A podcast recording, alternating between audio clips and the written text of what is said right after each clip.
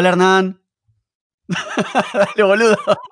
Pero te tiré la música de los gremlins, boludo. ¿De qué se sale- ríen? Te sale muy bien. Muy bien. Es natural, ¿eh? Paré la película, lo hice y me salió. Increíble.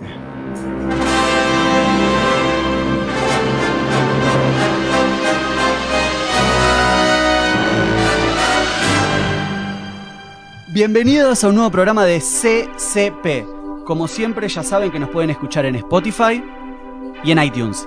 Y a partir de este programa tenemos Instagram. Pueden seguirnos por Instagram en Cine Café Podcast. Sigue sin ser original, pero es una buena manera de seguirnos. ¿Vos cómo estás, Hernán? Bien, muy bien. Súper entretenido por la película de hoy. Oh, qué bueno. Tenemos un invitado de nuevo hoy. No, todavía no sabemos cómo, cómo reaccionó la gente al capítulo anterior, pero para el programa de hoy tenemos otro Juan. Uy, ya hubo un Juan, no, esto no puede ser. Pero te queríamos presentar un poco más y arruinaste la presentación. Me voy. No, no. ¿Cómo estás, Juan? ¿Todo bien, ustedes? Bueno, ya, ya dijimos, todo bien. bueno, les voy a hacer una pregunta, ¿sí? Voy a, voy a empezar con una pregunta. Imagínense que estamos en 1984, ¿sí? Sí. Y Sí. cada uno está en su casa, nuestras madres nos dan plata para ir al cine. Yo salgo con mi bicicleta, estamos en Estados Unidos, en los suburbios, ¿no? Yo salgo con mi bicicleta. Somos Stranger Things, básicamente. Claro. Eh, yo pensé más en un Super 8 o en un Cuidado Hércules Vigila, pero si querés ser Stranger Things, me subo a mi bicicleta, ponele que en la bicicleta hay un guante de béisbol, hagámoslo lindo, hay un guante de béisbol, paso por la casa de Hernán, Hernán me ve, sale, pasamos por la casa de Juan, vamos al cine de la ciudad, recuerden que estamos en 1984 y desde mitad de mayo hasta casi finales de junio, o sea que podemos suponer que si existían los megacines, las pelis se mantienen, tenemos para ver Conan el Bárbaro, Spinal Tap, Sixteen Candles, Indiana Jones, la Temple of Doom, Karate Kid, Top Secret, Ghostbusters, Gremlins, The Last Starfighter y Once Upon a Time in America. Todas películas que se estrenaron en un rango de 45 días. ¿Qué vamos a ver? Wow. Son muchas películas. Y no son todas las de, las de ese año, ¿eh? pero o- obviamente no, pero no son todos los grandes nombres de ese año, porque también tenemos eh, Nightmare on Elm Street, eh, Un policía en Beverly Hills, que... No, no, te reís, es la película que más recaudó ese año. Pero no importa. Tenemos todas esas películas, de las cuales algunas están en la lista, pero ¿qué película vamos a ver? Y para mí tendríamos que ir a ver los Gremlins. Yo opino igual, vos, Lo. Es que creo que en grupo, con amigos, Gremlin es la, es la película. ¿eh? Más que Indiana Jones.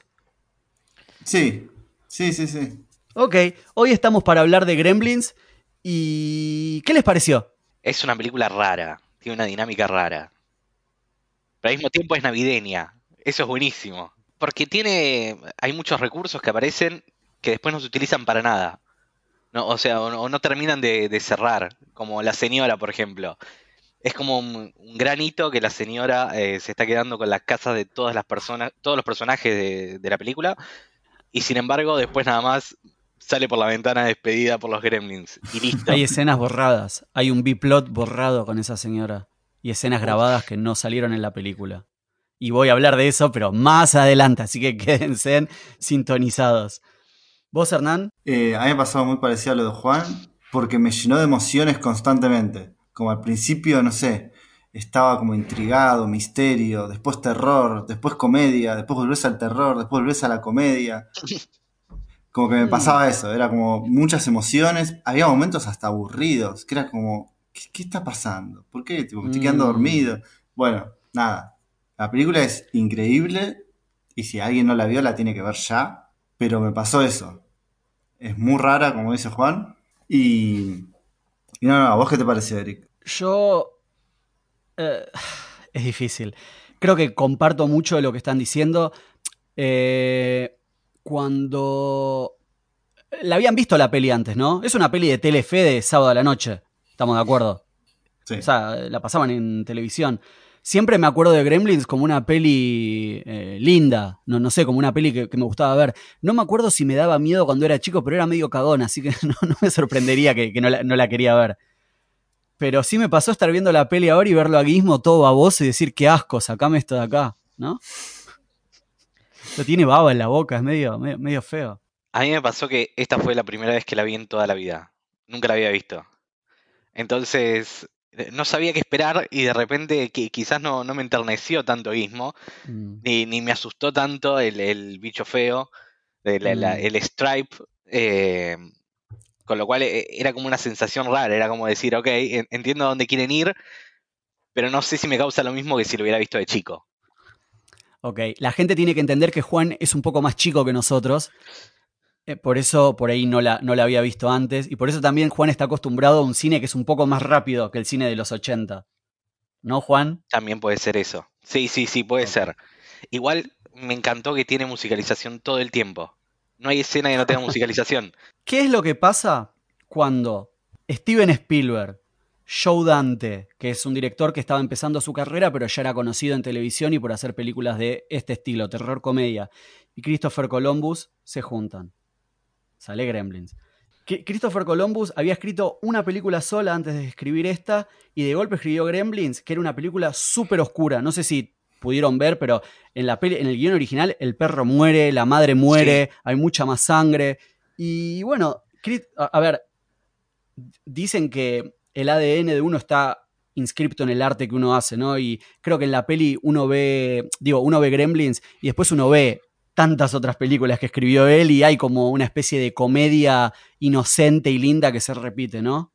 Sí, totalmente. Sí, tiene, tiene esa característica de, de película familiar de los 80. Sí, más con esto que decís de el tema de la Navidad en Estados Unidos, que no es lo mismo mm. que la Navidad acá, ¿no? Es otra cosa. La, la, Navidad ya hace frío, afuera siempre están todos con campera y cuando te metes adentro de una casa es todo súper cálido, lindo, cambian los sonidos y eso, ese ambiente cálido está en esas, todas esas películas de los 80. No sé si todos saben, pero yo ahora estoy viviendo en Japón. Y algo que me doy cuenta, algo que me doy cuenta viviendo de este lado, donde todo es distinto porque el, el, hemisferio es distinto, no por el idioma y eso. Pero una, más allá de que allá en Argentina en verano hace calor, también es el fin de año. Acá, cuando llega el invierno y llega la Navidad, que igual a los japoneses la Navidad le chupa un huevo, tu mentalidad es distinta porque no estás pensando en vacaciones, no estás pensando, eh, se va toda la mierda, la concha de la lora, vienen las fiestas y al otro día estoy en Villa Gesell, ¿me entendés? Eh, no, no, no, sé, no sé exactamente cómo explicarlo, pero hay una. Me parece a mí que es algo como del hemisferio sur y de pasar las navidades justo cuando se acercan las vacaciones y el calor insoportable, que es como que están todos enojados. Querés mandar toda la mierda. Sí, además están como todos acelerados por acá. Todos viven como muy.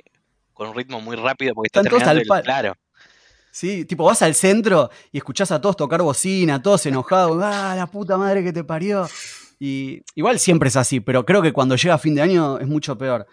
Y bueno, me, me, creo que de lo que decís vos, Hernán, sí. me gustó más toda la primera parte de la película.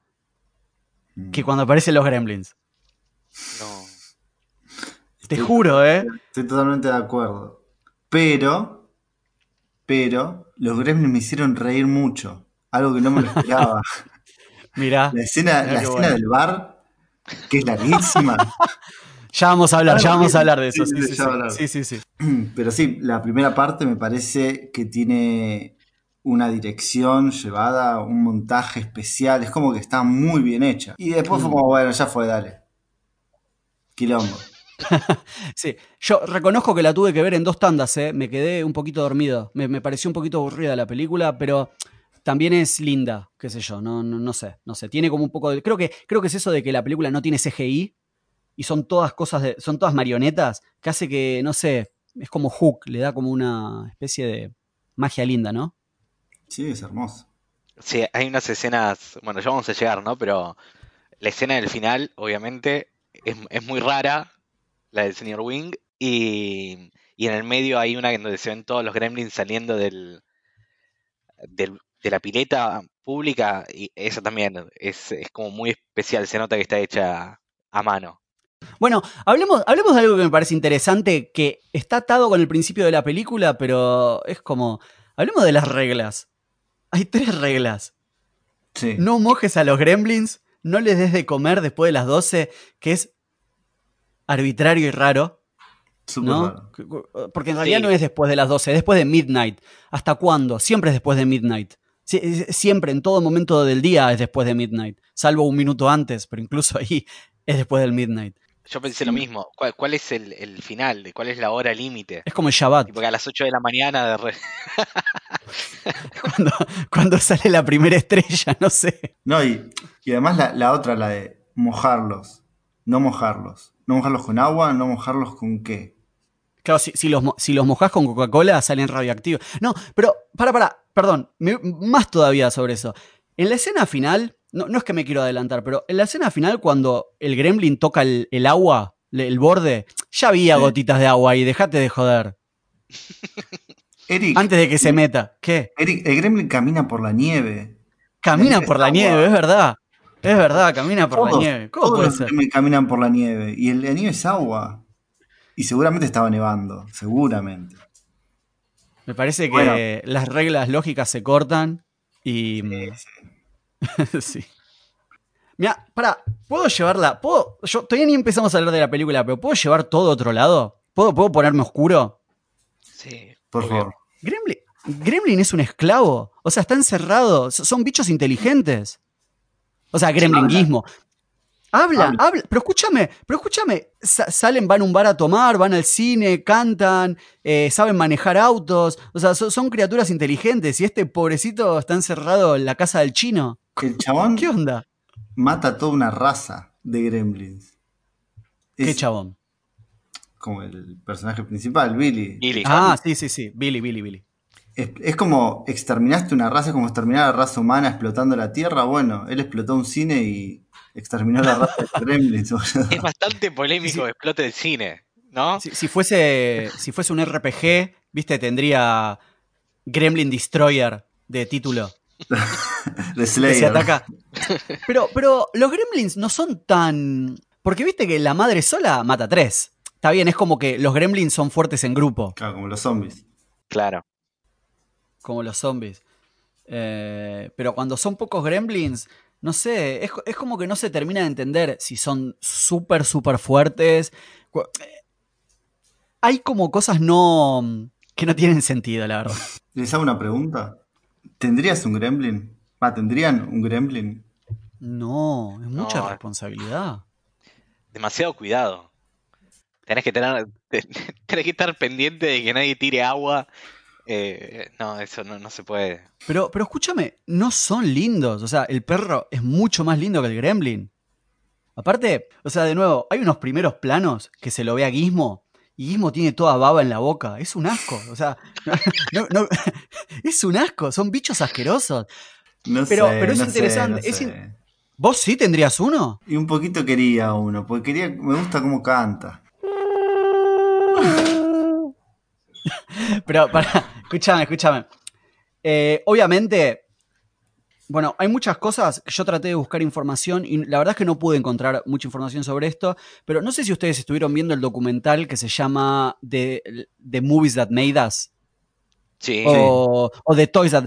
Es, es obvio que acá atrás de esta película hubo una campaña masiva de marketing para vender muñequitos. Porque sí, obviamente, Sí. si vieron publicidades, hasta seriales de Gizmo hicieron. Sí, sí, sí, seguramente tuvo toda una campaña por detrás, eh, sobre todo porque lo que leí es que la adelantaron de Navidad para poder competir con Indiana Jones, por ejemplo.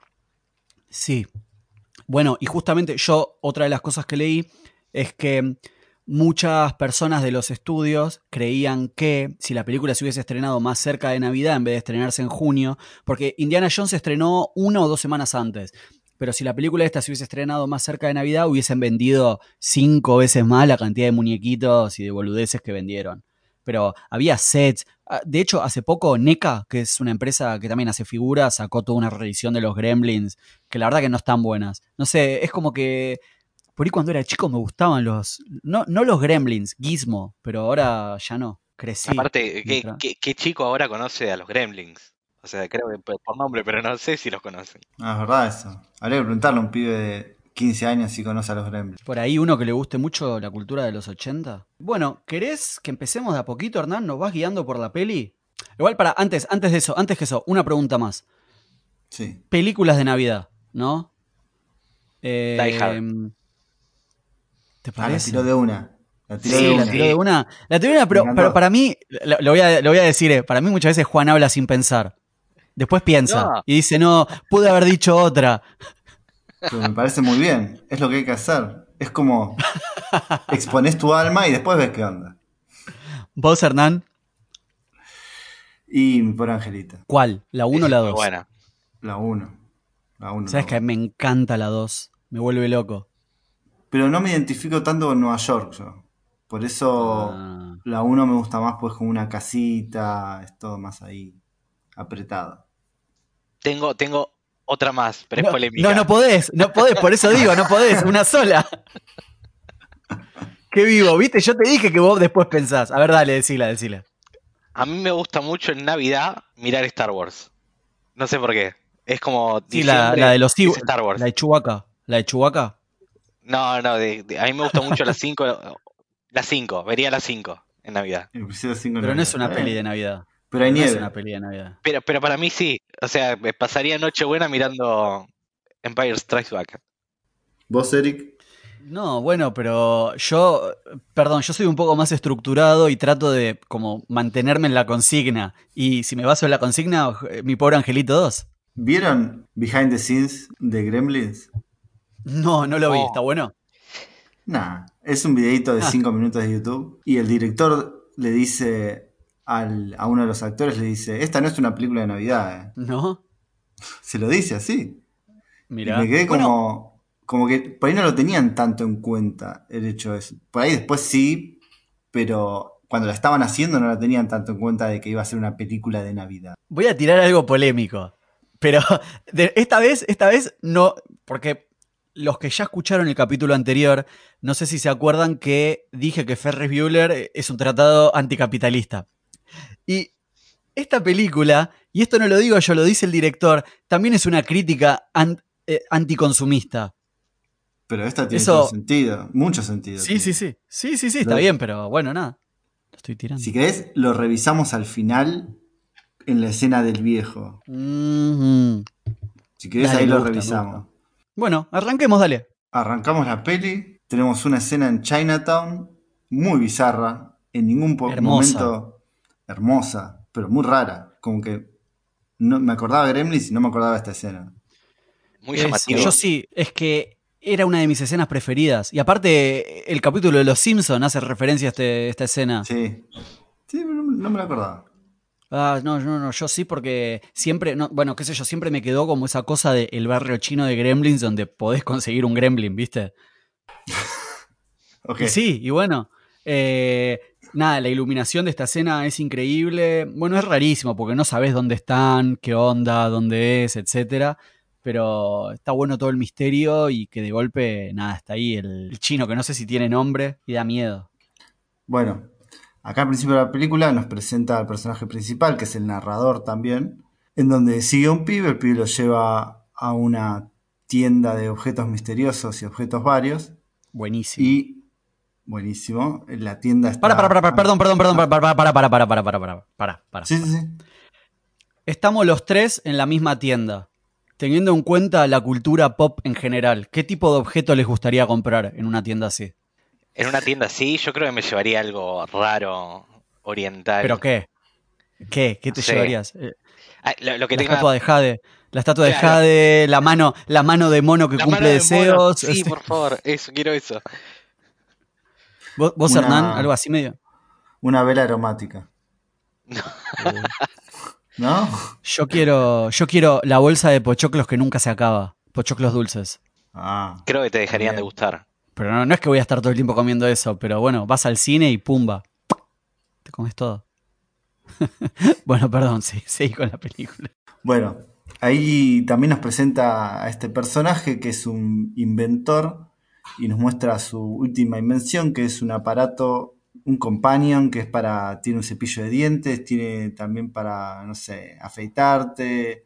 Bueno, es como que la estiran bastante esta escena, pero básicamente te presentan al, al personaje como un inventor medio loco que vende cosas que no sirven para nada. No, es una especie de anti-doc, ¿viste? Sí, Porque Claro.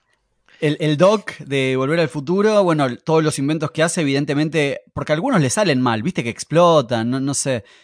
Eh, pero bueno, tiene la máquina del tiempo. Este, por otro lado, todo lo que hace es una garcha. O sea, es un asco lavarte los dientes con esa cosa que llevas a todos lados. Que aparte no tenés forma de proteger el cepillo, o sea, te, estás cepillando con lo que tuviste en el bolsillo, nada, es un asco. Es medio, es como medio, medio busca. Pero, pero me gusta, me gusta esa idea de que en Estados Unidos en los 80 había muchos inventores. Como que es algo que se, se, se repite en las películas. Después de los 80 no, pero es como que en los 80 estaba esa cosa y me parece, me parece bueno. Bueno, y esa escena me gusta mucho que mientras habla el chabón hace unos contraplanos con la cara del viejo que está fumando una pipa muy buena a lo Gandalf. Esa escena es como que Pará. pasa sin nada. Sí, No, no. Viste que. eh, porque la película. Bueno, seguramente leyeron que hay como una especie de controversia de que la película es medio racista. Como que los gremlins son una mm, apología a la raza negra en Estados Unidos. No sé si leyeron eso, pero. No, Bueno, hay una serie, hay una serie que se llama. mm, Ah, no me acuerdo. eh, bueno, que en uno de los capítulos sacó, sacó también eso, como diciendo que como los gremlins hablan con Slark de negros, les gusta el pollo frito, están a la noche, se visten como negros, no sé qué, y son como una apología, bueno, a eso, a la. Una apología, como, como que la película, no sé, habla mal de los, de los negros en Estados Unidos. Y me encanta que en esta parte, no, no sé si es verdad o no eso, ¿no? Pero me encanta que en esta parte el tipo le dice al chino que tiene Dragon Breath. Ah, sí. No sé, no sé por qué me quedé con eso, ¿eh? pero me pareció como, como algo gracioso. Y después lo cambia y dice eh, mal aliento. Como Sí, sí, sí. bad breath. Sí, creo que esta película también es como que los únicos orientales que te muestran en la película son tipo misteriosos, shady. Eh, como que los personajes están muy cliché. Pero bueno. Sí, después, como, como decís vos, el tal personaje negro que es el. o afroamericano, mejor dicho. Mm. que está en, en la escuela, pero sí, no, no hay mucha diversidad, digamos. Y es el único. Es el- y es el- Pero, pero me parece, me parece que eso también es esa cultura americana mid-90. No sé, Volver al futuro tampoco tiene mucha diversidad, me parece, ¿no? tiene al presidente, el presidente, el presidente, el alcalde. El alcalde es negro. El alcalde Gordy. Gordy- Gordy Wilson. ok, dale, dale, Hernán. Dale, va- va- vamos a ver la película si no, no nos atrasamos. Mm. Bueno, y en toda esta escena, cuando está el chabón ahí adentro del local, empieza a escuchar un ruido que termina siendo, obviamente, Gizmo. Lo va a buscar, lo quiere comprar, le empieza a tirar plata y no lo quiere aceptar. Y básicamente le dice, no, no está a la venta. Y después el pibe le dice, bueno, te lo voy a vender igual, esperame afuera. Va afuera, se lo vende, se lo lleva. Y acá esta escena rarísima en slow motion cuando el chabón sale con, con Gizmo en la mano, Hmm. en donde te cuenta las tres reglas. Que ya hablamos un poco que no tienen sentido estas tres reglas, pero no importa. Para, ¿puedo, ¿puedo decir dos cosas? Sí. Primero que nada, eh, la verdad que lo busqué y no lo encontré, pero me da curiosidad cuánto eran 200 dólares. Ah, ah, Yo lo único que encontré en una página es que más o menos a la plata de hoy serían casi 600 dólares. Lo cual es una locura, o sea, porque estaban pasando por un mal momento. Porque viste que más adelante en la película la madre es como que dice, no, nos llamaron del banco, pero no, no le digas a tu papá, no sé qué. O sea, el tipo está loco que gasta 200. Imagínate que Homero, Homero ganaba eh, en uno de los capítulos de los 90, Homero cada dos semanas ganaba 140 dólares. Wow. Sí. O sea que imagínate para un suburbio que gastó. do- dos- bueno, eso, eso una cosa. Después podemos hablar de la, de la línea with, Mog, with Moway comes much responsibility. es Spider-Man. Sí, Es Spider-Man, sí, sí, sí. Es por eso, es por eso que yo no tendré un Moway. Es como, no, no tengo ganas de estar todo el día pendiente de si comió, si no comió. No, es una paja, boludo. No, no. aparte yo leía que cada 10.000 Mogwai, uno es bueno. ¿Qué? ¿Dónde leíste eso? E- ese dato está como en el storybook de, de los Gremlins. El universo expandido. Hay, hay toda información muy detallada de los Gremlins. ¿Es canon? ¿Es canon Sí, todo sí, esto? Es canon, es canon. Y te dice que uno de cada 10.000 es bueno. O sea, todos los demás son malos, te pueden desenchufar el reloj, pueden pasar cosas raras como para que los alimentes. Mirá. bueno, sí. Bueno, termina esta escena y como que arranca la película. Como que toda la primera parte fue como la introducción de esta cosa Mm. media rara, mística china y después, ¡pum!, arranca la película. Navidad. Empieza con una toma de, de la radio de Rockin' Ricky Rialto, Sí. Que tiene Indiana Jones. Es que es. Indiana Jones, de verdad. Y eran, to- eran todos amigos. Claro. Ya, No. la- ¿Los títulos ya aparecieron en esta parte o están por aparecer? ¿Qué dice Steven Spielberg presenta? Y bueno, eh, nos presenta Navidad básicamente. No, acá es donde aparecen los títulos, ¿eh? Acá es donde te muestran imágenes del colegio, de nenes jugando a tirarse pelotitas de nieve, ¿viste? Y ahí aparecen los títulos. Y vamos al, al lote de árboles de Navidad, ¿no? Sí, que está el nene vestido de, de árbol de Navidad, muy gracioso. Lo tengo, lo tengo anotado. Y, y algo que me gustó de esta escena, comparado con otras películas, por ejemplo, si lo comparamos con Ferris o con otras películas que son un poquito anteriores a estas, es que acá es donde. Acá te presentan un mundo con corrupción. Porque viste que el policía va y se quiere llevar el árbol gratis. Sí. Sí. Y, y pasa, pasa varias veces que. Digo, qué sé yo, a veces, sobre todo en películas de Navidad o en películas de los suburbios, es como que todos son buenos, sobre todo en películas viejas americanas.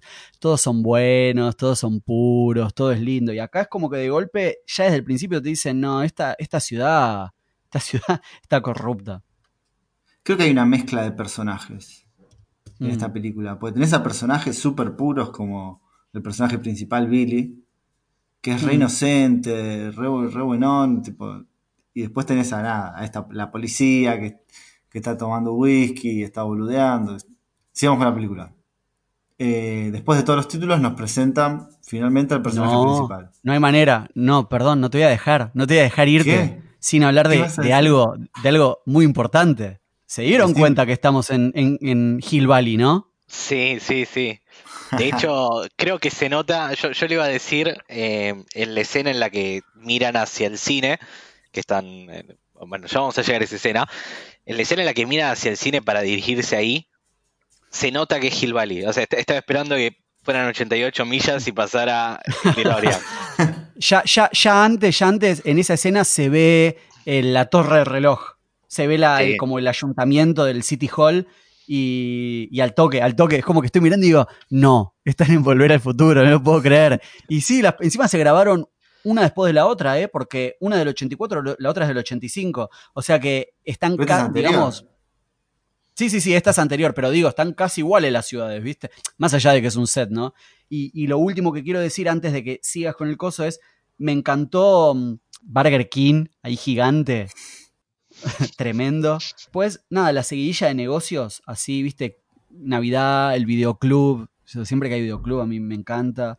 Y nada, todos los negocios así familiares del suburbio, nada, es como algo de arte que, que es muy lindo. Está bueno, nada más te presentan. Estamos en un suburbio yankee, en un barrio de esos chiquitos, en donde toda la gente se conoce y es Navidad, así que todo el mundo va a estar contento. No necesitas tipo un chabón que te lo diga en diálogo, sino con varios planos de nenes jugando y esto que decís vos, recorrido de la ciudad, pum, te lo, te lo muestra. Y pasamos al personaje principal que nos muestra que intenta arrancar el auto y no le sale. Y que habla también con otro personaje Con el señor Flutterman. Sí. A ver, Juan, Juan, contanos más del señor Flusterman. Hay algo muy importante del señor Flutterman que es que él introduce el nombre de la película. O sea, parece un personaje secundario, pero es el que le da el nombre a, a los personajes principales en sí.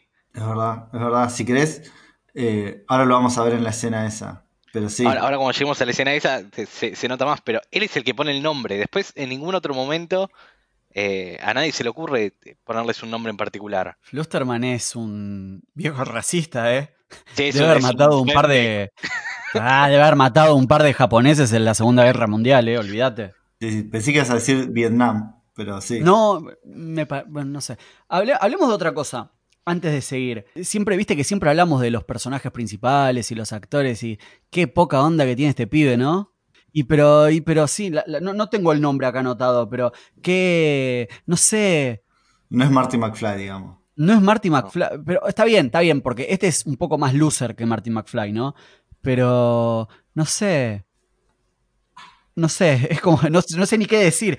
Es, es como que capaz si hubiese habido un pibe más carismático, ah, qué sé yo, no hubiese funcionado con la peli, pero no sé, para mí el, el actor no funciona. Para mí el actor es raro y además todo el tiempo me hace acordar a Jane Franco. No sé por qué, pero tiene como un, un aire a Jane Franco. Era como decía, este no será un Jane Franco joven. Y no, no, lo tuve que solo, chequear eh. y no era. Sí, sí, sí. La, la dejo ahí, la solo, ahí.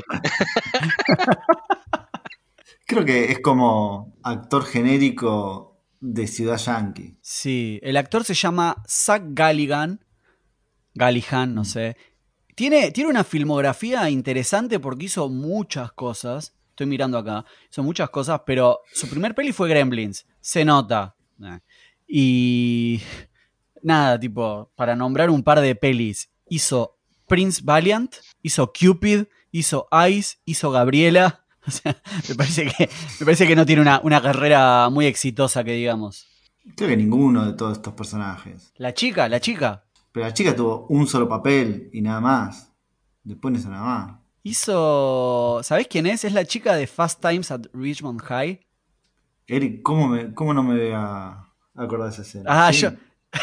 Ah, me estás cargando, ¿no? no sé, no sé. Estoy tratando, estoy tratando de, de- de activar el sensor antisarcasmo y no me doy cuenta. Porque yo me di cuenta enseguida. No, no, no. Yo, yo es así. Yo la recordaba de algún lugar, lo busqué y cuando vi la escena fue como, ah, es ella. No, que de hecho casi no está en los Gremlins por esa escena. Casi queda fuera del papel porque era como una película más familiar, más navideña.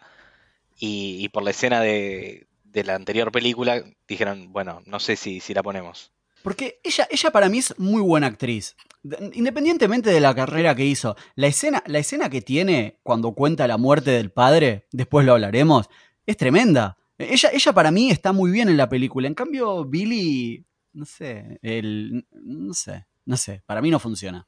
Pero bueno, la película igual sigue siendo buena. Sigamos. Bueno, acá nos presentan, como dijo Juan, a Mr. Futterman, que, que le dice que ese es un auto de mierda porque es un auto extranjero. En cambio, su excavadora yankee, 15 años y nunca le, le dio un problema. Bueno, ahí también pasa esto que decís vos del pibe yendo a su trabajo y te muestran el burger, te mu- te muestran todos los locales y ves un poco la ciudad y ves que el pibe va al trabajo con el perro. ¿Por qué llevas al perro al trabajo? Que si fuera un trabajo, yo que sé, laburás en un almacén, kiosco, algo re chiquito, ningún problema, pero lo lleva a un trabajo que es adentro del banco. Por cuatro horas el perro encerrado en un cajón. Sí. Atado. ¿Qué espera? Pobre. ¿Qué, qué, qué- qué pasa? Por ahí lo iba a dejar en el auto, pero peor, no sé. Ah, por- Porque aparte tampoco es que no se podía quedar en la casa el perro. Si la madre trabajaba en la casa, creo. Por eso, por eso, medio, medio raro. Bueno, y acá, acá presentan también a varios personajes. Porque presentan a la chica ¿Cierto? y, pres- y presentan a Mrs. Dill, ¿no? Dilly, no sé cómo se pronuncia. La, la mala, Sí. Sí. Dilly. No sé si se dieron cuenta de que en esta presentación de personajes, más que todo con la familia esta de Billy, te muestran eh, objetos de arte que están dando vueltas o cosas que se caen o cosas que están mal, digamos. Acá cuando llega Billy, que más allá de llegar tarde y de llevar al perro al trabajo, el chabón no tiene puesta la corbata, se la pone ahí, pone el nombre y lo pone dado vuelta, como que te das cuenta que algo está mal. Como este personaje tiene algo que está mal y que tiene que corregir. Se pone la corbata de, de cosa, de clip, y después el otro, el, el- el malo lo carga, el malo lo carga, viste que le dice eh, clip, clip tie, una cosa así, cuando están en el bar, ¿no? Qué triste. Eso, Bueno. eso también, ese malo, aparece ahí, no, no tiene otra escena. O sea, no tuvo sentido. Sí, sí, tiene una escena vi que la sacaron también. sé todas las escenas que sacaron. Pero, pero ese actor es muy conocido. Yo no me acuerdo en qué películas lo vi, pero siempre hace los mismos papeles, así como medio de Brad, ¿viste? Medio douche. Bueno, en Fast Times. Ahí también. Sí. es verdad, es verdad, está en Fast Times. Sí. Y bueno, en esta escena del banco también te presentan, como dijeron, al personaje de esta señora malvada, que cuando ya por camino, cuando camina por la calle te das cuenta que es mala, y llega ahí al, al banco y nada, lo caga a pedos al pibe, porque al parecer le rompió su hombre de nieve, el perro. Y ella dice las cosas que haría con el perro. Es una escena medio extraña, pero bueno, te presenta a este personaje malo. Un villano. Y te das cuenta que al pibe le sale todo mal, que el perro salta a la muerte, bueno. Para, para, para, para, para. Dos cosas, Sí. dos cosas. De nuevo, eh, primero, la frase que tira la señora cuando la agarra, ¿viste? But Mrs. N, it's Christmas. frase, frase retrillada. Nada, me encantó. Y, y después, y después se dieron cuenta que no hay peor villano. O sea, puedes tener a Darth Vader, podés tener a, no sé, un malo de James. Puedes tener a Kylo Ren, puedes tener a cualquiera. Pero tenés una persona que dice voy a matar a tu perro y se vuelve el peor villano de la historia del cine. Que le, le iba a meter adentro de lavarropas al perro. Sí, es como que automáticamente te genera odio. Digo, ¿Qué te pasa? ¿Cómo vas a hablar así de un perro? ¿Estás mal? Totalmente. Y bueno, acá nos presenta a ese personaje villano, al otro personaje malo, que es como el gerente, digamos, y al jefe del banco, que es como, es malo, pero como que no dice nada malo en sí. Pero bueno. Son todos personajes de mierda. Es tipo como lo que decían, como, sí, to- sí. como atado a esa corrupción que tiene la ciudad y como que la ciudad es medio chota y está como medio en decadencia. Que esto está atado, tiro el dato, el dato inútil del día. Porque yo lo, lo- lo investigué porque me daba curiosidad. Y hay, una, hay un sentimiento después del gobierno de Ronald Reagan que, que- que- que es como que hubo mucha, no sé, mucha corrupción, mucha, mucha crisis, porque la película está atada a la crisis. Hay, hay, hay una crisis muy evidente. Ponele, comparo con Volver al Futuro porque las dos películas no se están ahí.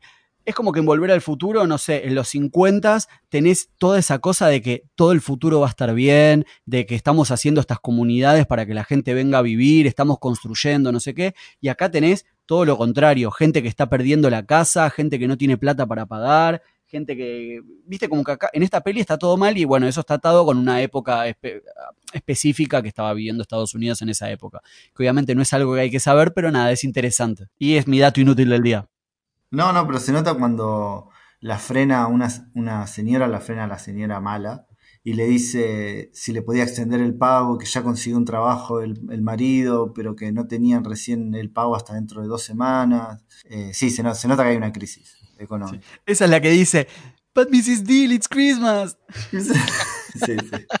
Y que la nena le dice, tengo hambre, y la madre, yo también. Ay, qué triste. feo. Muy triste. Sí. Bien abajo, bueno. Bueno, y nos presentan a Kate, que es esta Phoebe Cates, que es el, el personaje femenino de la película. Y se nota que hay como un poquito de tensión sexual entre ellos dos. Sí, Un poquito. sí, totalmente. Una, una tensión que para mí no existe. Es repete el personaje principal, no tiene chance. fuera, fuera de la liga, totalmente fuera de la liga. ¿Vos decís que el gerente tenía más oportunidad? Para mí, para, no, pero el gerente también es, es medio forro, pero ponele, no sé. Seguimos y vemos a nuestro personaje principal dibujando en un bar. Hmm. Y ya nos habían tirado antes una. Nada. Algo de que el chabón dibujaba cómic, que acá te lo muestran dibujando un monstruo con la cara de la vieja. Y te da una información más del personaje. Dibuja. Y dibuja Esa bien. información. Dibuja muy bien. ¿Esa información nos sirve para el resto de la película? No, absolutamente no. Hay una escena. No, mentira, mentira. No hay, no hay ninguna.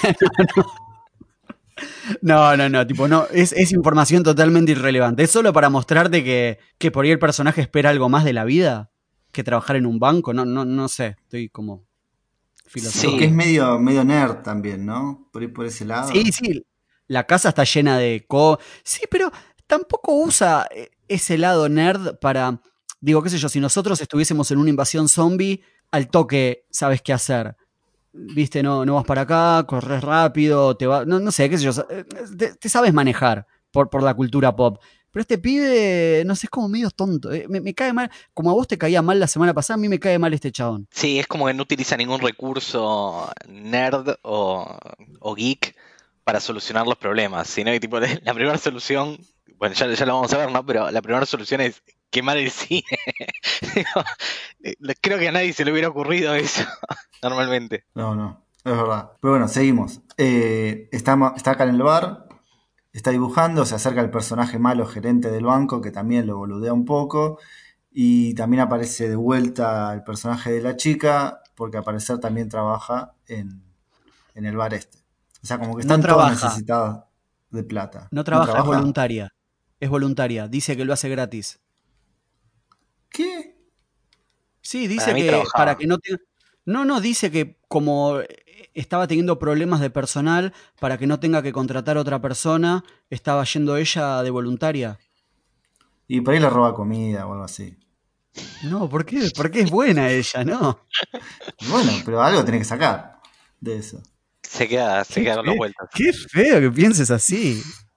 Nada, igual es verdad, te la presentan a ella súper bonita desde el principio cuando quiere que firme una petición eh, el chabón para que no cierren un local histórico de la ciudad. Ese bar, ese es el bar que no quiere que cierren. Ah, ese es el bar. Mira, no le Sí. presté atención. Bueno, seguimos en la película. También se nota que ella está interesada en el pibe. Pero él es alto Gil. Pasamos del bar a la casa. O sea, el chabón del trabajo, del banco, fue al bar y del bar a la casa. Llega a la casa y pasa esto que Y se cae la que espada. llega, Claro, llega a la casa, cierra la puerta, se cae la espada. ¿Qué paja tener las espadas colgadas ahí si sabes que se van a caer todo el tiempo? Sácalas, déjate de joder.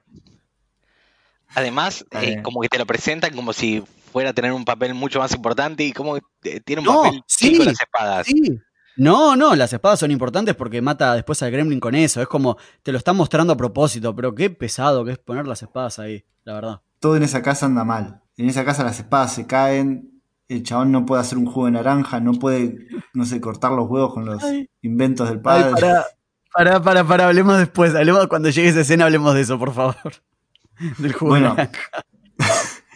Acá te presentan uno de los inventos del padre, que es ese coso para romper los huevos que no funciona. Mm. Claro. Y, que la ma- y te presentan a la madre. Que la madre tiene como esa cosa medio tristona de estar mirando la TV y cortando la cebolla, que es como. Bueno, mi Pero vida. viste que nos- nosotros la estábamos viendo acá la peli y, y, Lía, Lía se, le agarró como cringe porque decía, se va a cortar un dedo. Como que no le importa nada cómo está cortando la cebolla. No, no, pero, pero viste que tiene, si, lo mirás fijo, yo creo que está hecho así a propósito. Y está atado a lo que decís vos. Es como que la mina está cortando la cebolla como diciendo, no me importa nada. O sea, si me corto un dedo, no me importa nada. Tiene el dedo totalmente. Si tenés la peli ahí, lo vas a ver. Tiene el dedo Sí, sí. totalmente al lado del, del coso del cuchillo. Es tremendo. Es tremendo. Sí, además cuando cortás la cebolla tenés como que poner las uñas para adentro, porque si las pones como para Claro. afuera tenés más, más chance de cortarte. Bueno, totalmente, sí. Creo que te muestran ese personaje medio como que... Un dato, dato que creo, creo que todos lo notaron. Es la abuela de Marty McFly. No, no me di cuenta. No, no, no sabías. Sí, es, la abuela de, de la 1. Mirá, muy bien, muy, muy buen dato. No, no, no sabía. Acá también, acá también es como, hay una, no sé por qué, no, no es que lo hago a propósito, no sé por qué comparo siempre con Volver al Futuro, ¿no? Acá también está esa cosa de que el padre es re loser. Viste, como que el padre aparece dos minutos en la casa y es como, uy, es re cringy el padre. Sí, sí, ahí llega el padre. Justo lo que iba a decir, ahí llega el padre y pasa eso. También se cae la espada. Habla, habla de cómo le fue en el trabajo, que es como más o menos. Ya voy a vender, ya voy a vender. Creo Sí, que sí. les gustó mi invento, no sé, es como, no, boludo, no. Y tenemos un invento muy bueno del chabón, que no le dieron ni bola, pero está muy bueno, que es para bajar las luces. La mina tiene un aparato Sí, y baja sí. luces con ese aparato. Y dije, epa. O tiene sea, dos, inventos. tiene dos inventos. Eso existe hoy, yo, yo lo tengo acá en casa. O sea, pero bueno, él lo inventó 30 años antes. Muy bueno, no, no sabía. Y pará, y después aparece de nuevo, pero después inventó un teléfono inalámbrico también. Sí. Sí, sí, sí. Y el hay un par de joyas. El martillo, sí. El martillo de Homero. Bueno, y acá le dice, bueno, te traje un regalo para, de Navidad, pero lo tenés que abrir antes. Y pum, presentación de personaje de Gizmo. Que está muy bien hecho. No, para, para, para, para. Para un poco. Para, para, para, cortar la música. Vos viste que el pibe, el pibe, el pibe tiene problemas mentales. A ver, el pibe dice, ah, es un pájaro, es una jaula de pájaro, y empieza a agitar la jaula. El pibe dice, me compraste una mascota nueva, es un perro, y le dice, no, ah, es una jaula de pájaro, y, y la agita la jaula. ¿Es un boludo? Sí, lo O sea, si que- ya sabía que había un animal adentro, ¿por qué agita la jaula? Sí, es medio giro. No, no- no sé por qué me quedé con, no, me quedé con eso, me quedé con eso como diciendo, uy, este pibe es un boludo. Pero bueno, el pibe ama al perro. Calculo que va a amar a su nueva mascota. Abre la caja. Está muy lindo cómo bajan las luces para que no le afecte la luz a, a Gizmo. Lo presentan y vos decís, ay, qué lindo. Para vos no te pareció lindo, pero bueno, es muy lindo. Hace unos soniditos muy lindos. Es- la madre le saca una foto. Pero antes de Sí. eso, nombran las tres reglas, ¿sí? No, no sé cuánto tiempo llevamos, ponerle 15 minutos de película, 20. Un poco, un Y- poco más, sí. 20, 20 minutos. Ahí, ahí, después de que le saca la foto, ahí nombra las tres reglas, el chabón. Ok, Pero las dicen antes igual al principio, o no las dicen antes. La- bien, las pero dicen, pero vos off. Claro, y ahora se las nombra. yo lo, que- lo que quiero destacar es cuánto tiempo tardan romper las tres reglas. O sea, es muy poco tiempo. Además, todas las reglas. Rompe una, no rompa las tres. Eh, yo vuelvo a decir lo mismo que dije antes. ¿Qué paja es tener un Mogwai? Que no les gusta la luz, que no les gusta esto, que no se pueden mojar, que no sé, no sé. No, no me gustaría tenerlo de mascota. Volviendo a la idea de este podcast, que es decidir qué pila es la mejor, para mí Gremlins era uno de los pesos pesados de, de tu pila, porque yo voto siempre la otra pila. Y nada, me decepcionó. Pero bueno, habla- hablamos de eso más adelante, ¿no? Eh, sigamos. Dale, puede. Para mí, por ahora la película viene súper bien, ¿eh? Hmm. Estaba súper metida en la película esta, par- ah, esta parte. El Sí, sí, pibe sí, yo también. está tocando el pianito con. con Coso, con Gizmo, y, y ahí canta Gizmo, nada. Todas cosas lindas. Eh, después pasa que. No lo voy a hacer más, no lo voy a hacer más, perdón. No, no, seguir haciendo. Eh, pasa que un accidente y se cae al piso Gizmo y el otro le pone una, nada, una culita en la cabeza. Nada, más escenas para mostrar esta unión de personajes. Igual, medio tonto el pibe también. Lo tiene 10 minutos, como lo que decían antes, lo tiene 10 minutos y ya se le cayó el bicho al piso. Como dale, la Sí. puta que te parió. Sí, Algo lindo, algo lindo que pasa en toda la película, no sé si ya lo dijimos, pero eh, tanto el tiempo mirando pelis eh, en la tele. Hay, hay siempre una peli de Navidad o una peli clásica en una tele. Pasa mucho, es como una especie de homenaje que hizo el director y nada, es lindo. Bueno, se quedan dormidos en la cama, ves que el chabón duerme con el perro y Gizmo al, otro costadito. Y pasa, bueno, pasa la mañana y pasa la escena del invento de del exprimidor de jugo de naranja, que no sé qué vos querías decir algo, Eric. No, que ¿cuánto jugo sale de una naranja? O no sea, tiene sentido. O sea, sacando, sacando que el invento funciona mal, si, si yo pongo una naranja y podés hacer que salga todo ese jugo, alto invento. A mí me preocupa que eh, no arregla ninguno de sus inventos. O sea, no tiene ninguno andando. Tiene como siete inventos y ninguno anda bien. No, pero viste que dice, dice, las primeras semanas anda bien y después se rompe. Pero después no arregla. Y porque ya está pensando en el invento que sigue. Y después de esta escena entra el chico que está vestido de Navidad, eh, vestido de Navidad, no, vestido de arbolito de Navidad, y el que trae el arbolito, y nos presentan a este personaje que aparentemente es amigo de nuestro personaje principal, que es rara la diferencia de edad, pero bueno, no importa, son amigos. Y, Tengo un dato un- innecesario, pero sobre este personaje. Qué pendejo de mierda. No, no sé por qué, no sé por qué tengo tanta hostilidad con, hoy con la película, ¿eh? No, no, pero qué pendejo de mierda, viste que va a la casa, se tira en el coso, le agarra los cómics, le dice, eh, me puedo llevar uno, quiero uno para mí, ¿dónde los haces? Es como, Muy calmate. plaga. Sí, que le dice, bueno, quédate con el disfraz vos, así no tengo que llevar. No sé, me molesta. Juan, iluminanos. Uy, este dato no tiene nada que ver con la película, ¿eh? pero con el personaje ese. El actor que hace de Peter, el amigo de Billy, ¿sí? Recordamos que, que este podcast está basado en la imagen para decir cuál de las dos pilas nos quedamos, ¿no? Bien, Sí. este actor aparece en cuatro películas de las dos pilas. Aparece ¿Qué? en Los. Gremlins, en Los Goonies, en The Lost Boys y en Stand By Me. Ah, Datazo. era un pibe. ¿Era factor principal de alguna? Eh, me parece que está como principal en Los Goonies. Mira qué interesante. Bueno, ya sabemos qué películas voy a odiar, Hernán. o sea, no te lo tomes personal si cuando llegan esas películas estoy enojado, no sé. No, ningún problema, es un pendejo de mierda. O sea, claramente vemos que es molesto y es, es el primero que rompe una regla. Los tengo acá anotado y me los sacaste de la boca. Boludo, son tres reglas de mierda. Tres, tres. O sea, no pongas el vaso de agua al lado del beach. O sea, pero no estamos preparados para tener a los Mogwai porque somos idiotas y porque el actor principal es un idiota.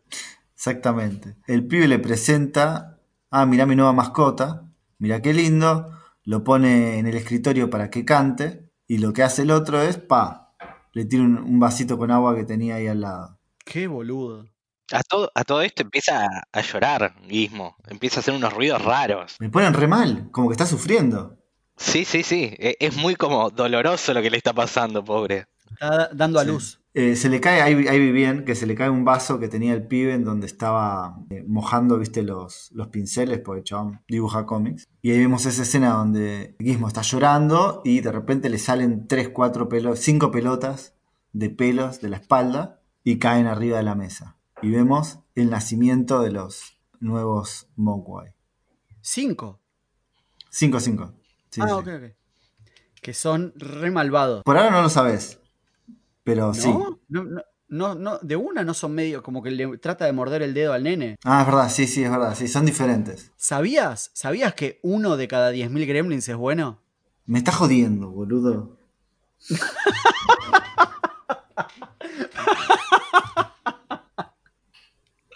¿Por qué? Qué buena información. No sé dónde la sacaste, boludo. Ah.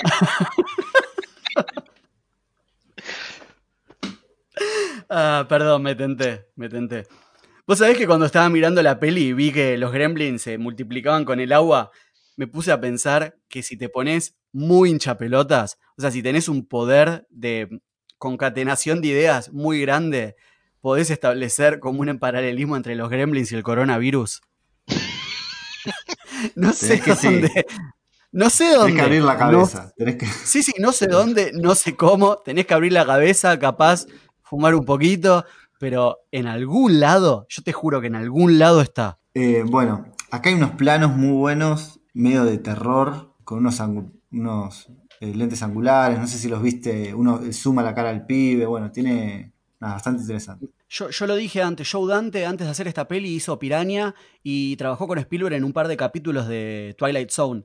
Y bueno, Joe Dante venía de una especie de cine B, cine de terror, eh, y cine co- como esa especie de terror comedia, que es lo que tiene esta película. Y bueno, la, es increíble y es hermoso. Digo, a pesar de que muchas cosas de la peli no me gustaron, sí le voy a reconocer que como que la narrativa de la peli y la manera en la que está dirigida es maravillosa. O sea, la manera en la que va cambiando de un cine inocente y de peli americana a película de terror, al menos desde el punto de vista de la cámara, es maravilloso. Concuerdo totalmente. Desde los planos, el montaje, movimientos de cámara, eh, Mm. ángulos de cámara, viste que está todo el tiempo inclinando la cámara. Ya vamos a llegar, ya vamos a llegar, pero bueno, eh, la cúspide y la mejor escena es cuando presentan al Gremlin verde por primera vez, ¿no? Pero eh, dejémoslo para ese momento porque quiero, quiero hablar de eso. Bueno, y nos presentan a estos nuevos gremlins, en donde está el gremlin un poquito más grande, que es el que tiene este pelito blanco en la cabeza, que no me Stripe. acuerdo el nombre. ¿Cómo es? Stripe. Tiritas. Vos sabés que yo, yo no me acordaba, no me acordaba que hablaban. Yo me acuerdo, a ver, la película la vimos un montón de veces en castellano, en Telefe. Sí. Y yo me acordaba que decían caca de quismo. Me yo me acordaba, me acordaba de eso. Y ahora viéndola en inglés, viste que dicen caca todo el tiempo, pero no, no es que caca de guismo. Ahora, ahora entiendo, pero bueno, en castellano lo habían traducido así. Y nada, me sorprendió que habla- es que ahí es cuando te das cuenta que los bichos son inteligentes. Sí, de hecho ya te dan el indicio cuando Gizmo está tocando como el teclado con Mm. Billy. Y después de esa escena es como, sí, si le tiras agua se multiplican. Listo. Tenemos el primer poder de los Mogwai. El pibe baja donde está laburando el padre, le quiere contar lo que pasó, el padre le muestra una actualización a su invento, que es como para afeitarte la cara, que también... Pero eso ya estaba. mal. Eso ya estaba. O sea, la, la, la Gillette la muestran al principio, ¿o no? A mí me pareció que la Gillette está al principio de la película cuando Me parece que no. Me parece que no. Oh. No, no me acuerdo, no me acuerdo. Y no sé si vale la pena volver para atrás. Para... No, no, sigamos, sigamos, sigamos, perdón. Billy le muestra al padre que se multiplican con agua, le cuenta, y vamos a la, al living en donde están todos, los, todos estos nuevos animalitos boludeando. Uno está tocando eh, como un saxofón, los otros están jugando como unos videojuegos, están moviéndose medio raro. Ahí te das cuenta que son muy peluche. Y, y ahí ya te dan a entender que Stripe es, es como el líder de la banda. Y el padre, hasta en un momento ahí, da un indicio de si vendemos esto, nos es el próximo invento. Y es como, ¿qué? Tremendo, tremendo. Aparte, es una idea. O sea, es re tonto el padre, porque si vos vendés uno y la gente los puede mojar y vender, no, no, no, o sea, es tonto. O sea, no, no, no podés vender nada porque todos lo van a estar vendiendo. O sea, si vos vendés uno a mil dólares y la segunda persona, no sé por decir un precio, la segunda persona ya lo puede vender a 200 y recuperar al toque la plata. O sea, eh, y el siguiente también y también y también y también. Entonces, no, no hay mucho negocio en vender gremlins. No había pensado de la parte de marketing. ¿Viste? Yo siempre estoy pensando en la plata. Como buen judío que soy. Sí, decilo, decilo. Bueno, pasamos, va a dormir el pibe con el gremlin al lado. Pasó de dormir con el perro a dormir con el gremlin. Y vemos que están los otros gremlin ahí durmiendo. Y la otra escena medio rara también que se escucha al perro medio como llorar. Y cuando ve que está. ¿Qué pasó? Ve que el perro está colgado afuera en la nieve, atado a unas luces de Navidad. Que medio que ya podemos intuir que fueron los gremlins. Sí.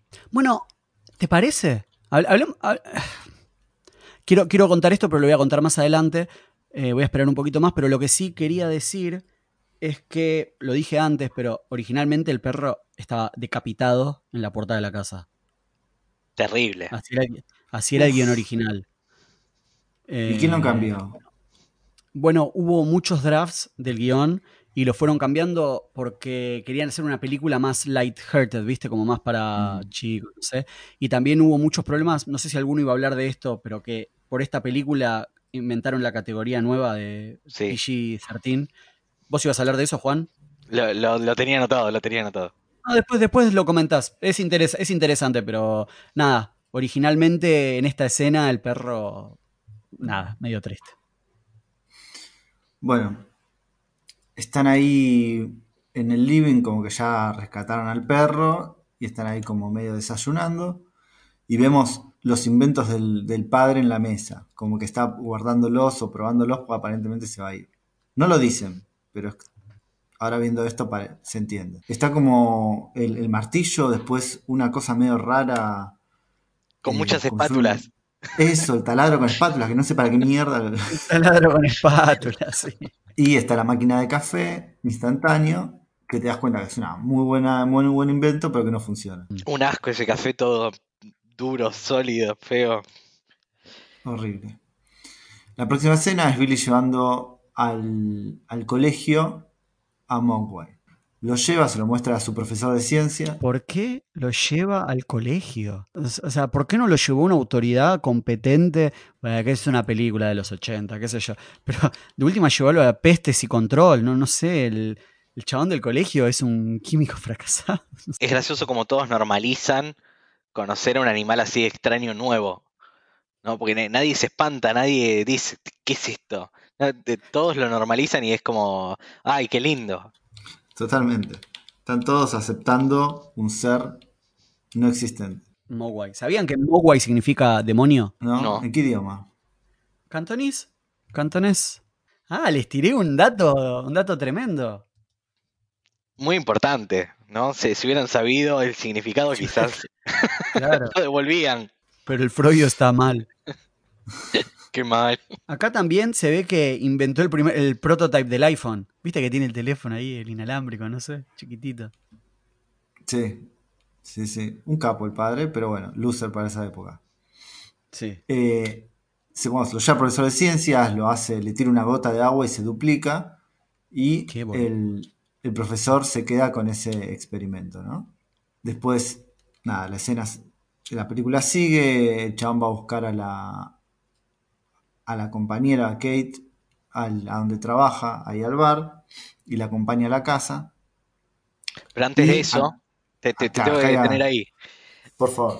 Ahí, justo ahí, el, el tan querido señor Flutterman nos introduce el término gremlins. Pues hasta ahí nadie había dicho gremlins, era nada más Mogwai y el nombre de Gizmo.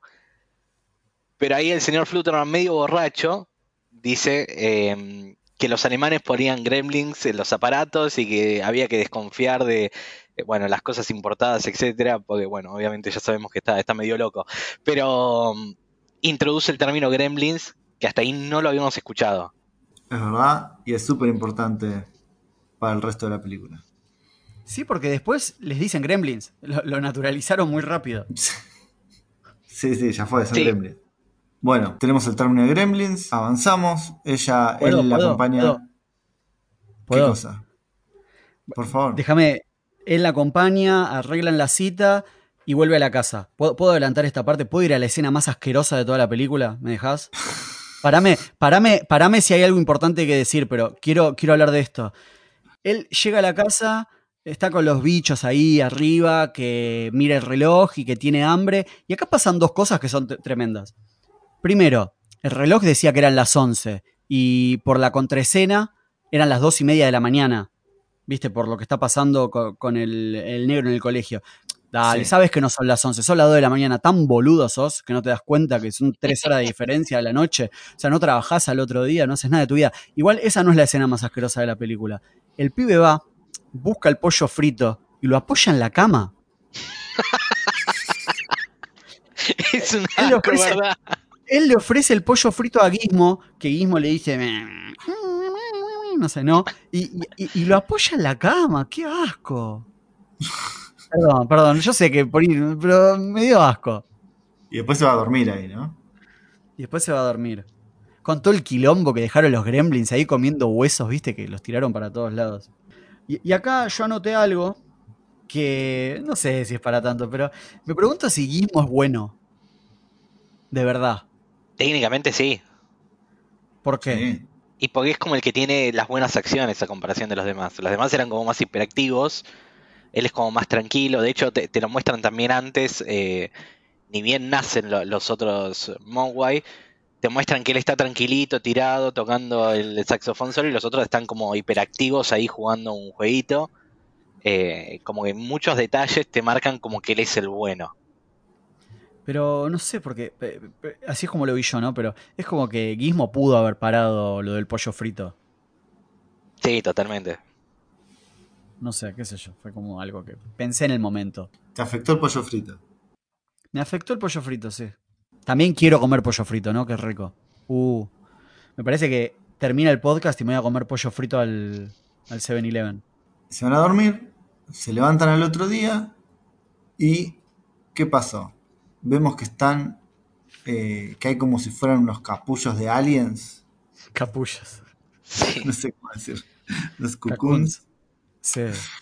de, de alien ahí en la, en la habitación en donde estaban los otros. Él habla con la madre y la, y la madre le dice, ¿comieron después del- de la medianoche? Le dice, no, no, no, y cuando se va a fijar el reloj, se da cuenta que los gremlins le habían roto la electricidad del reloj.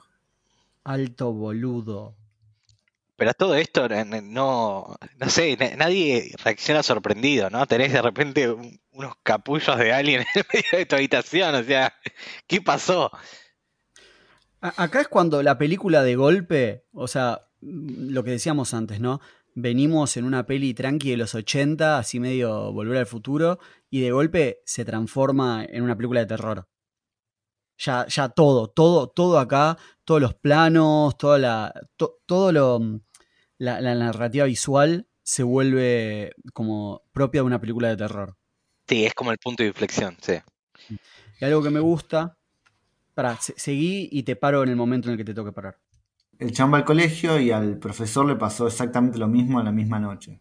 Como que dejó el sándwich ahí y el, que tenía ahí, el gremlin que tenía como experimento, se lo agarró y se, y se morfó el sándwich y también se transformó dentro de la jaula en este, este cucún, este capullo. Después de esa escena vemos que la, la madre está cocinando en la calle, ahí en la casa. Ahí hay como una transición muy linda de, de estos gremlins que estaban ahí, que están como creciendo y de la madre que hace estas galletitas. Bueno, nada, analogías. De esto, de esto quiero hablar. Ya, ya vas a hablar de cuando salen del cacún, ¿no? No, no, no, porque hay toda una escena ahora de la madre eh, inten- intentando responder el teléfono con el aparato este sin cable, Mm.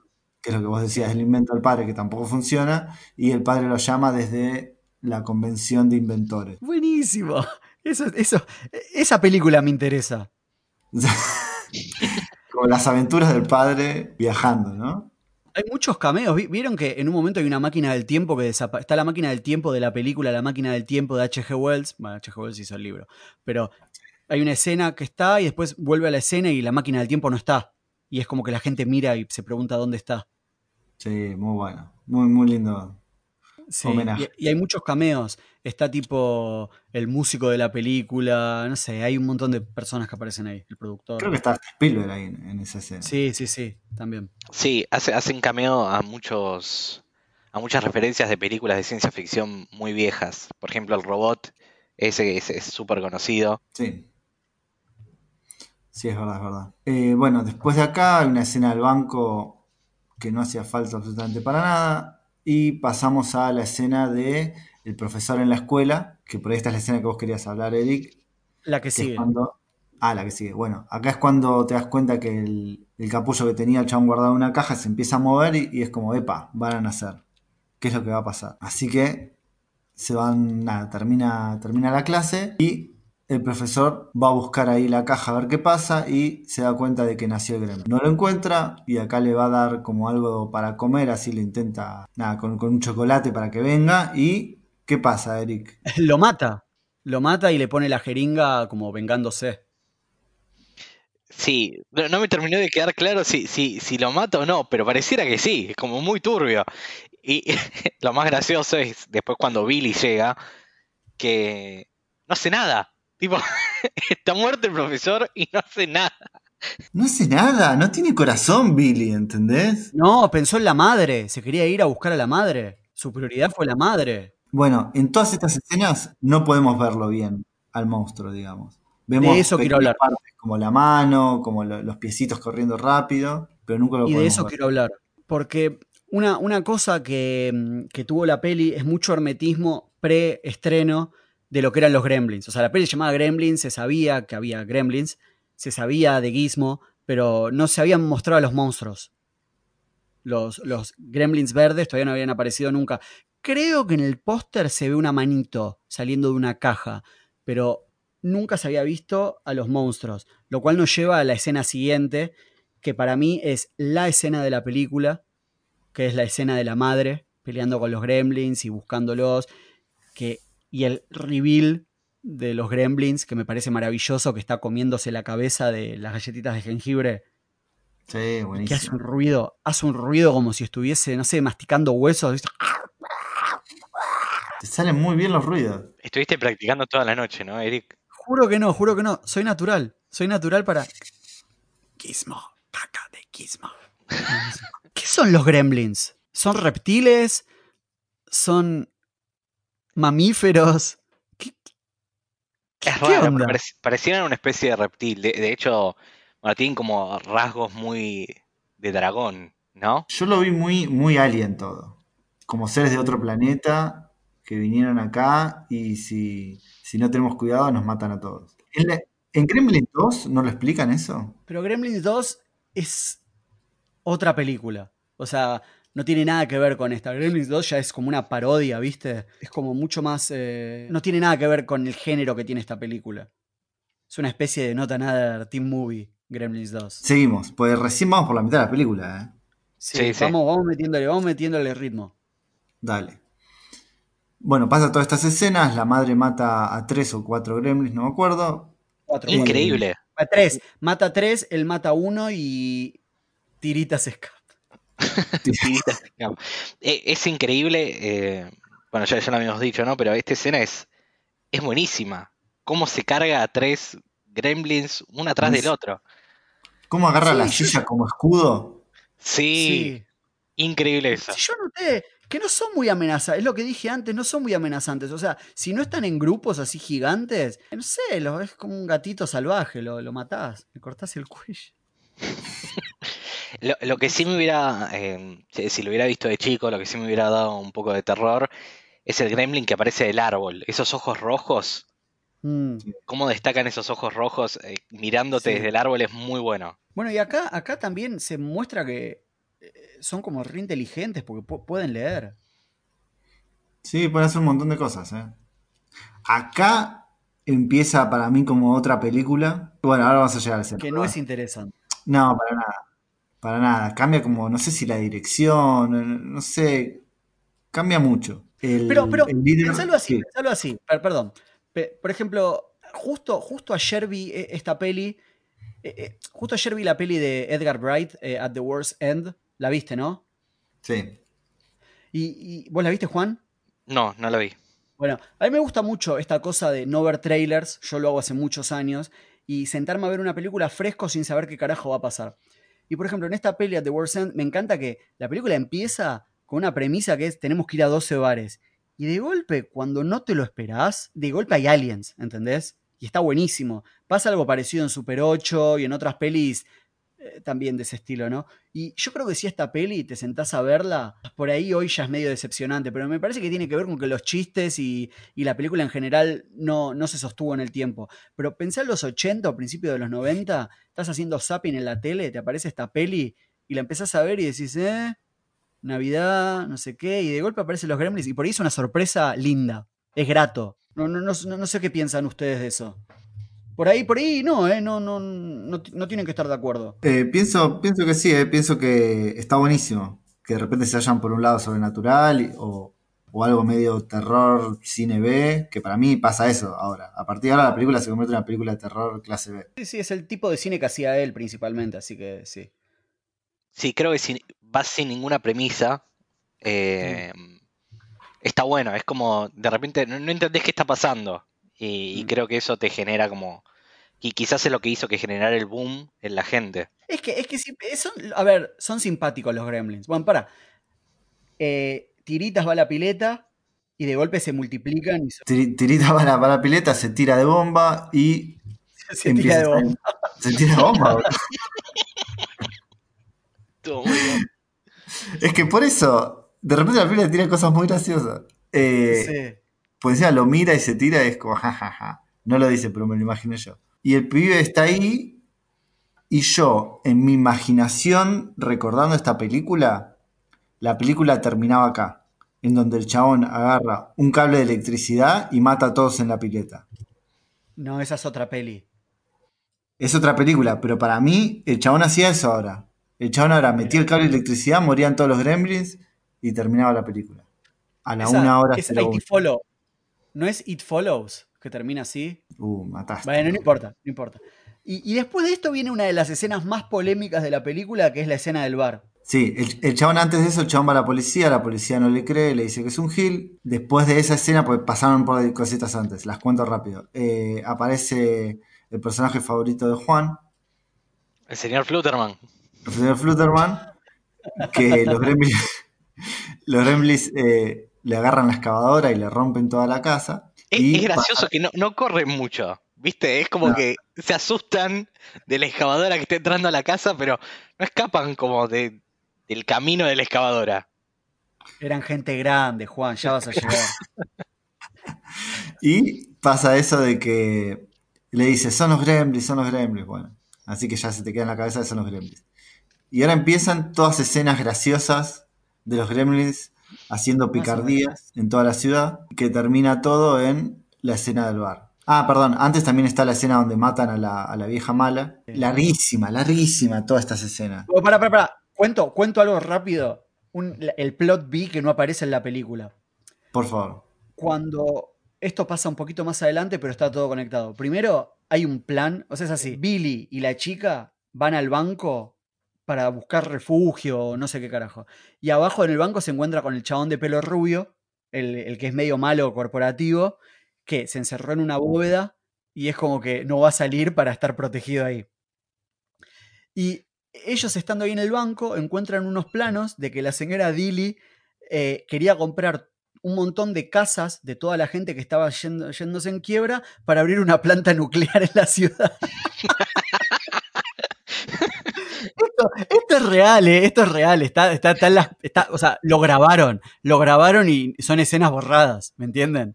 Pero bueno, nada, era, era muy mala la señora Dilly. Una planta nuclear. Creo, creo que pocas personas tienen ese sueño. Señor Burns, Es el- yo lo tengo anotado. Es el señor Burns hecho señora. bueno, ¿podemos ir a la escena del bar? Desde que se tira eh, tiritas. ¿cómo? Me cagaste. Ahora no le puedo dejar de decir tiritas. Desde que se tiró tiritas al, al agua y pasan a escena del bar, pasan 15 minutos que no hacen falta, para mí. La escena del bar dura como 5 minutos y es genial. Es ¿Te en parece donde. la mejor escena de la película? Es que ya es que acá la película ya fue. ¿Entendés? es como que dijeron, ¿sabes qué? Ya fue. Metí cosas graciosas. Llamaron a los chabones, eh, a estos que hacían todo el arte, todas estas maquetas, y fue como, vamos a flashear, vamos a hacer cosas graciosas, que jueguen al póker. Fue. Acá es donde las películas se les fue de presupuesto. Creo que inicialmente, no sé, lo contrataron a Joe Dante para que haga una película barata y de golpe pasaron, no sé, de 10 millones de dólares a 30, 40, no sé, no, no tengo la información, pero, pero como que acá se les fue todo al carajo. ¿Puedo hablar de dos cosas de esta, de esta escena? Y después si quieren comentar algo, coméntenlo, pero si no, nada, podemos seguir. Yo te- Creo que salió 11 millones la película. Ok. Yo, yo tengo tres anotaciones de esta escena. Primero, que qué escena larga puse. Sí, totalmente. Después puse que me encanta el, el gremlin que flashea. Viste que tiene el saco y abre el saco y muestra. no, sé, no sé qué pasó ahí, pero me encantó. Eso me encantó. Y después, ¿por qué la chica le sirve tragos? ¿Por qué no se va la chica? O sea, es como que. Pero es como que los gremlins llegan y ella está como, oh, ya te sirvo, ya te sirvo, va de acá para allá. Y, y no sé, no entiendo. Tiene muchos guiños también es- esa escena. Bueno, es tan larga que pueden meter lo que quieran, ¿no? Eh, pero en un momento también hacen un guiño, por ejemplo, a Flashdance, que había salido un año antes. Sí, sí, sí, sí, sí. Flashdance, ¿entendés? Es como que hicieron cualquier cosa y está bien, porque ya fue. Creo que acá en la película es como que pasó eso. Ya está, ya, ya están los malos. Vamos a boludear que sean graciosos, que sean como malos, pero que tampoco sea alguien, ¿entendés? Que no te genere miedo, como. Hasta un poco los querés, como un poco te caen bien. Billy va a rescatar a Kate, se la lleva a Kate a un, al banco y una escena forzadísima para mí en donde Kate le cuenta su historia personal y por qué odia la Navidad. Que es la escena Sí. que vos Bueno. hablabas. Sí, varias cosas de esta escena. Primero, esta escena Spielberg la quería sacar, pero Joe Dante la quería dejar porque también es como que es una escena rarísima. Ahora, lo que yo me preguntaba es, es un pueblo chico, todos conocen a todos. Billy no conocía la historia de que el padre murió atravesado en la chimenea. Dale. Mal de haber salido en todos los diarios. Y, y aparte es, eh, no sé, es como que desencaja. Como que de repente la película le estaban llevando de una escena larguísima de los gremlins y a contarte la historia esa que, que no tuvo sentido y no, no tiene repercusión. No, no, acá están estirando la película, pero hasta más no poder. No hay plot, es que no hay plot. No hay plot, es tenemos a los gremlins corriendo por la ciudad, destruyendo cosas, pero no, no hay nada. No hay nada. Digamos, no, no, no, no hay, no hay una idea. Totalmente. Bueno, esperan en el banco varias horas, salen, se dan cuenta de que la ciudad está toda destruida, pero no hay nadie. No ven a Mm. ningún gremlin. Y dicen, deben estar todos escondidos. Van caminando, pasan por el cine, que- ven que están pasando Blancanieves, el chabón medio que pispea y se da cuenta de que están todos ahí dentro del cine. Esta escena me pareció simpática. Es la escena que más me gustó de toda la película. Que están cantando la canción de Blancanieves. No, para.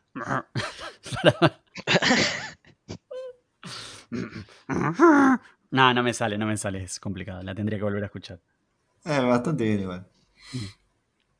Esta escena me gustó. Y lo que me preguntaba es dónde carajo está la gente de la ciudad. Está bien que es una ciudad chica, pero es como que los únicos que están son ellos dos. Es noche, Nochebuena es esta, ¿no? O sea, al final en las noticias dicen como que la ciudad estaba en histeria. No sé, como que estaban todos locos. Pero la gente, ¿dónde está? La gente donde está es 24 de la noche. No sé. Igual se van a dormir bastante temprano. Allá. Sí, eso es cierto, No. eso es cierto. Me, me llamó la atención también que mm, Billy le pregunta a Kate y le dice, ¿dónde está la caldera? Porque ella sabía dónde estaba la caldera. No, no, no Sí, tiene sentido, pero, pero van directamente. Te da a entender eso por él si, si lo estirás un poco.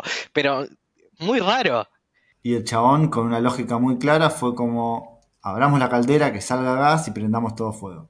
Sí, eso también es muy peligroso. El chabón deja abierto el gas y tira un papel con fuego en el piso. Y es como que dice, bueno, que pase lo que tenga que pasar. Después Ahí de acá, Tirita se escapa. Perdón, claro, Tiritas en realidad se había escapado antes porque tenía hambre y fue a comer a otro Tenía lugar. hambre. Y acá todavía faltan 20 minutos de película. ¿eh? Acá donde me quedé dormido después de esta parte. Van a perseguir para matar a Gremlin. Sí. Van como a una juguetería, algo así, ¿no? Una juguetería que vende pistolas. Vende de todo. Sí, es como medio un supermercado. Que vende Sí. de todo. Hay unas peleas medio boludas que le tira cosas. Re aburrido. Ya acá, si hubiese estado mirándolo en la computadora en vez de la tele, lo miraba por 12. Por velocidad por 2, como cuando estudiábamos para historia del cine y las películas eran aburridas. Por cuatro se ve. Sí. Y, y- y otra cosa de esta escena. ¡Qué cagón que es el pibe! ¡Qué boludo! Lo mejor de esta escena es Gizmo andando en el autito de Barbie. Sí. Y es un asco, y es un asco porque te muestran un primer plano de Gizmo y tiene toda baba en la boca. Digo, Bueno, todo mojado, todo mojado. ¡Qué asco, boludo! Me parece lindo. No, vos- te voy a regalar uno, vas a ver. Bueno, esta escena es larguísima, larguísima. Sí, sí, sí, sí, se hizo, se hizo largo como este podcast de hoy. Totalmente. El pibe no lo puede matar, el, el gremlin tiritas agarra un arma y le empieza a disparar. Y acá salva las papas Gizmo. ¿Por qué? Contalo por dos, contá todo por dos. Todo por dos. Tipo, velocidad por dos, sí. Gizmo salta, abre una ventana, sale el sol, el sol mata al, al malo. Y aparece, se dan cuenta de que murió, porque está todo hecho huesitos. Qué fea esa escena, ¿no? Horrible esa escena, te da miedo un poco. Muy buenos efectos sí. igual. E- e- ese me pareció un buen efecto. Muy bueno. La gente de arte, creo que era Watts o algo así, el, el director impecable, un genio. La rompe, la rompe. Aparece, aparece el perro y el padre. El padre no hizo nada en toda la película, no ayudó para nada. Nada más trajo el problema. Trajo el problema, se fue y volvió cuando ya, ya se resolvió. Ahora, yo hago una pregunta, ¿no? Bueno, eh, ponle que la peli ya terminó. Ahora contás la escena final, pero ponle que la peli ya terminó. ¿Eran tan terribles los gremlins? O sea, en un mundo, en un mundo, si hubiesen pasado dos semanas más, ¿se hubiesen insertado en la sociedad o hubiesen destruido todo? ¿O la milicia norteamericana los hubiese roto en una noche? Pues tampoco es tan difícil matar a los gremlins. Yo creo que no son muy jodidos, pero si son millones, matan a mucha gente, ¿entendés? Es eso. Mm. Es como, seguramente les ganamos a los gremlins, como invasión extraterrestre, pero perdemos Sí. muchas vidas. ¿Y qué quieren? Los, son anarquistas, ¿no? Como destrucción y divertirse. Según la guía oficial de los Gremlins, dicen que como que se divierten con el sufrimiento de los demás. Ah, mira, mira qué, qué, qué- qué buena información que traes a la mesa, Juan. Qué profundo, ¿no? Aparte. Sí. Salvo en el, salvo en el cine. Claro, ahí, ahí nada más se divertían, no sé, el sufrimiento Claro. de los enanitos. Como sexo, sexo, comidas ricas y droguitas, ¿no? No pasa. Bueno, bueno, vamos terminando. Como que la película, acá ya terminó hace media, hora la película. Ay, sí, terminame la película, por Dios, basta. Maten, maten a Gizmo también, así no se reproduce. Se le van a quedar. Sí, se lo querían quedar, están mal de la cabeza. Están enfermos. Y el chino, el chino es re enojado aparte. Me parece me muy encanta. bien. Sí, y el sí. chino enojado. Repite, repite lo mismo. Todavía no, no sos eh, responsable, como más adelante puede ser. Y ahí tira la frase, han hecho con Mowai lo que su, su sociedad ha hecho con los dones de la naturaleza. Cerrame la cortina. Yo estaba medio dormido acá y dije, ¿qué? ¿Qué pasó Muy acá? buena frase. Muy bueno, está bueno. Explícamela. No, no, mira, ya vamos una hora, casi dos horas de podcast. Si querés hacemos un especial de Gremlins sobre la frase esa. Pero la gente lo tiene que pedir mucho y hacernos comentarios en Instagram. Bueno, no, No, sé. no sé, no sé, Limaro, Limaro, la verdad, la verdad no tengo idea, no, no, no, no lo puedo ni pensar. Me gusta la escena final que está como la nieve y está como pintada por arriba la escena, viste como... Es, es la última imagen de la película. Sí. Claro, que encima está la voz en off del padre que dice, Ay. si alguna vez un electrodoméstico o algún aparato suyo no les anda, revisen bien, porque puede ser que No. Pero yo decía, no, no reviso una mierda, me voy. Me voy. ¿Estás loco? nuevo. Sí, no, no, no, no, no. Bueno, terminamos. Terminamos de hablar de la película. Dedito para abajo, ¿eh? Sí, no es de las mejores. Mirá, yo con Ferris Bueller puse dedito para abajo. Y con esta también, dedito para abajo. Ok, gracias. Porque venía bien, de repente fue cualquiera, me divirtió, pero... ah, Se pone aburrida. No sé, como te decía antes, no sé si es que no resiste el paso del tiempo o, bueno, si simplemente la película capaz en esa época se hubiese visto igual. Pero yo la vi muchas veces cuando era chico y siempre me gustó. Del año 1984 es la película, la tercera película que más recaudó. Primero Ghostbusters y después Indiana Jones. Nada, un dato. Y Juan, vos, Eh, yo tengo un dato que mm, a partir de, de esta película y supuestamente también de Indiana Jones, eh, sacaron la calificación de PG-13, que nada, contenían como, contienen escenas de mucha violencia y de como de mucho miedo para, para los nenes. Spielberg hizo lobby para que eso pase. ¿Ah, sí? Sí, sí. Buen dato. Pero per- perdóname, ¿qué, ¿qué pensás vos de la película? Que es la primera vez que la ves. A mí me resultó lenta de muchos momentos. Me, me resultó que el guion en un momento era insostenible. O sea, ya, ya no había guion y, y lo que decíamos antes, empezaron a hacer cualquier cosa. Fue tipo, "Ah, ya fue, tenemos los gremlins, empecemos a tirar efectos y, y listo. Hasta ahora, de, de todas las que van en la lista, para mí no, es de las peores. Puede ser, ¿eh? Creo que estoy de acuerdo, Hernán. Creo que es la peor de todas las películas. Si tuviésemos que hacer como una... por ahora sí. Pero quiero destacar, primero, efectos especiales, acá lo, acá lo busqué, pues lo quería decir, Chris Wallace se lleva todos los premios. La verdad que todos los gremlins físicos, todo lo que serían las maquetas, increíbles, para esa época más todavía. Eh, La dirección está muy bien, pero la película cae. Cae y no se vuelve a levantar. Si es una peli... qué sé yo, no sé si por ahí te juntás con dos amigos en, en tu casa, pones unas papitas y un porro, capaz la peli es divertida, ¿no? Qui- quizás pasa. Capaz se pone más, más densa porque la estamos analizando y estamos anotando y tenemos que prestar mucha atención. No sé, por eso una peli para... Estoy casi seguro de que en Telefe o Canal 13 acortaron la película. Sí, no, ni Porque lo siempre- dudes. Seguro. Las acor- y esta seguramente la reacortaron porque es demasiado larga. La, la escena del banco la sacaron. La de la historia del padre, esa, esa voló. Polo, no sirve para nada esa historia. Porque además, ¿algún personaje aprendió algo? No, No, no hay, no, no hay ninguna evolución. La única evolución es que ellos dos se quedan juntos, pero no sé. No, no hay como un arco evolutivo. Pero ese género requiere que los personajes crezcan.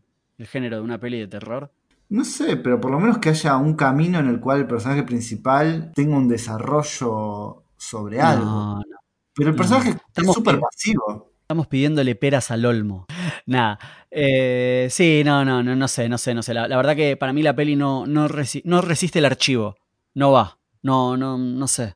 Bueno, me parece que hablamos mucho más de lo que cualquier medio hasta la fecha ha hablado sobre Gremlins.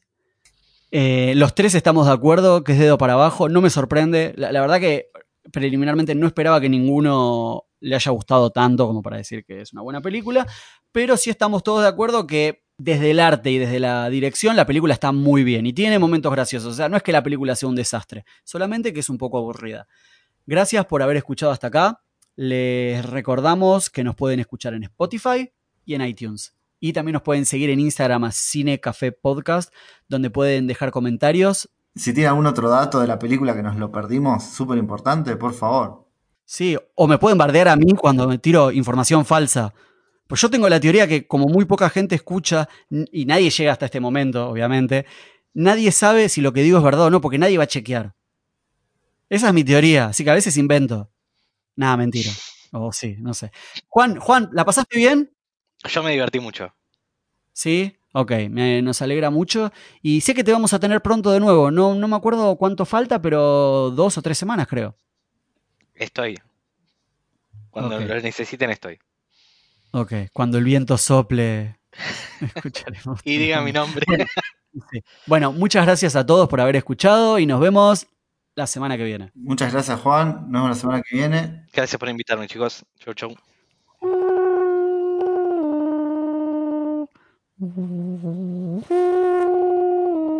Bueno, listo.